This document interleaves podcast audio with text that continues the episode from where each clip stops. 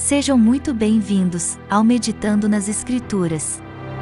Chegou a hora de conhecer mais um personagem da série Cristãos que Marcaram o Mundo.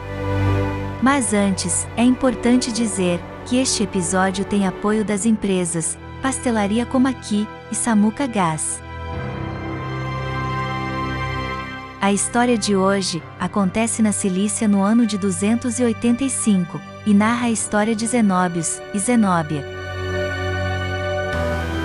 Na Cilícia, um procônsul romano chamado Lísias começou uma intensa perseguição contra os cristãos de sua época.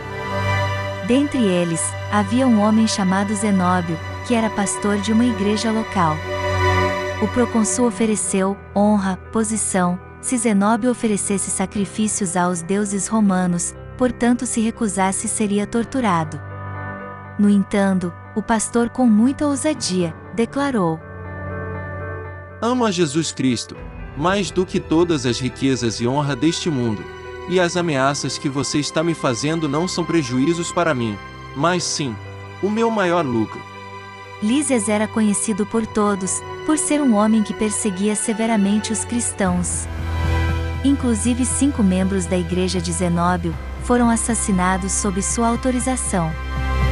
Diante da recusa o procônsul romano disse: Levem Zenóbio para a sala de tortura. Vamos ver quanta dor ele pode suportar. Logo a notícia correu por toda a região, chegando aos ouvidos de sua irmã, Zenóbia. Imediatamente, foi ao local de tortura, clamando em alta voz: Seu tirano! Que maldade é essa? O que o meu irmão fez para que o possa torturar dessa forma?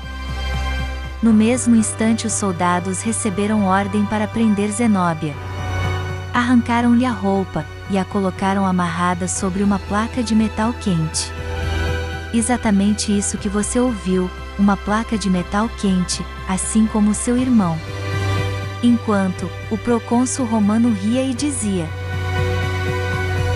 Quero ver se esse Cristo, que vocês tanto ama, irá salvar vocês das minhas mãos. Quero ver se ele vai tirar vocês desse tormento. Naquele momento, Zenóbio respondeu: Ele já está aqui.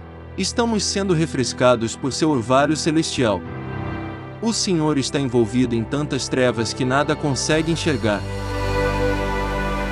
Lísias ficou tão furioso que ordenou que os dois fossem lançados num tanque de água fervendo.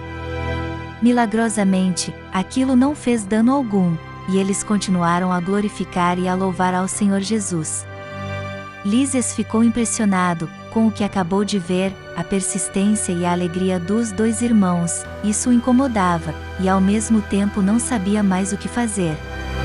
Então ordenou para que fossem levados para fora da cidade, e executados de modo reservado, de modo que só apenas cidadãos romanos tinham direito, por decapitação. Essa era um tipo de morte considerada honrosa, porque não havia dor e nem vergonha. Mas é claro, que essa não era a razão pela qual estava fazendo isso. Na verdade, porque essa foi a única maneira que ele viu de garantir que dessa vez eles morreriam de fato. Essa é mais uma história da série Cristãos que Marcaram o Mundo. Até o nosso próximo encontro.